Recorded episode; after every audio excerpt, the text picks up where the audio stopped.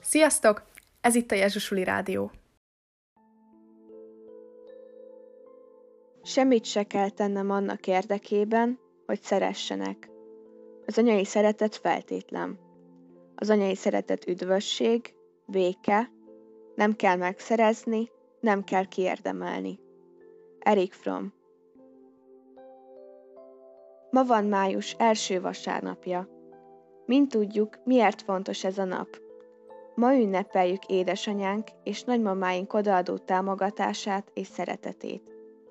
Ezért a mostani adásban az ő fontosságuknak szentelünk figyelmet.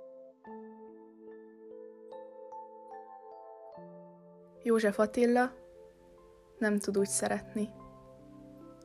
Nem tud úgy szeretni a világon senki, mint az édesanyám tud engem szeretni. Akármit kívántam, megtette egy szóra, még a csillagot is rám rakta volna. Mikor a faluban iskolába jártam, rendesebb egy gyerek nemigen volt nálam. El nem tűrte volna ő azt semmi áron, hogy valaki nálam szebb ruhába járjon. Éjjel-nappal őrzött, mikor beteg voltam, magát nem kímélte, csak értem aggódott. Mikor felgyógyultam, fáradt két szemében örömkönnyek égtek, s csókolva becézett. Én Istenem, áld meg, őrizd az anyámat, viszonozhassam én ezt a nagy jóságot. Lássak a szemében boldog örömkönnyet, ne lássam én soha búsnak, szenvedőnek.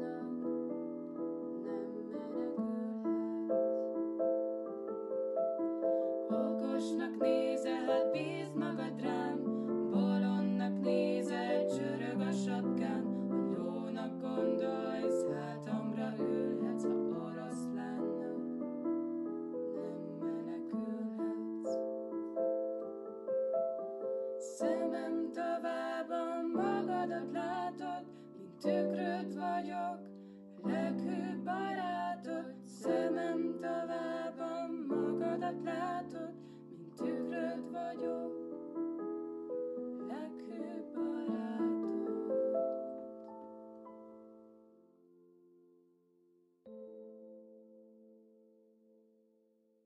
Kiss Jenő, anyád szemében. Anyád szemében ott a nap, sugarai rád hullanak, hogy nőj te szépen. Anyád szemében ott a hold, beteg, ha voltál rád hajolt, a lázas éjben.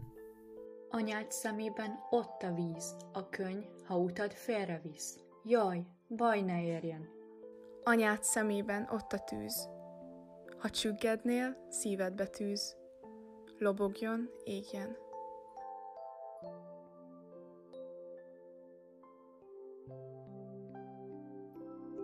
Hudák Lilla, ilyen ő. Felnézek a ragyogó égre, eszembe jut édesanyám képe. Keze gyengét tapintása, szeme áldott csillogása. Eszembe jut, milyen is ő, gyengéd és gondoskodó, független, fontoskodó.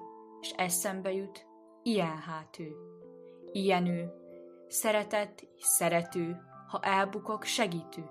de egy biztos, édesanyám lenyűgöző.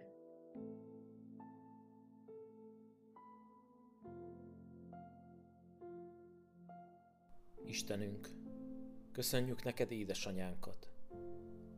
Áld meg a szűzanya áldásával a világ összes asszonyát, hogy az édesanyai szív áldásaival tudjanak felnőni nemzedékek a te nagyobb dicsőségedre.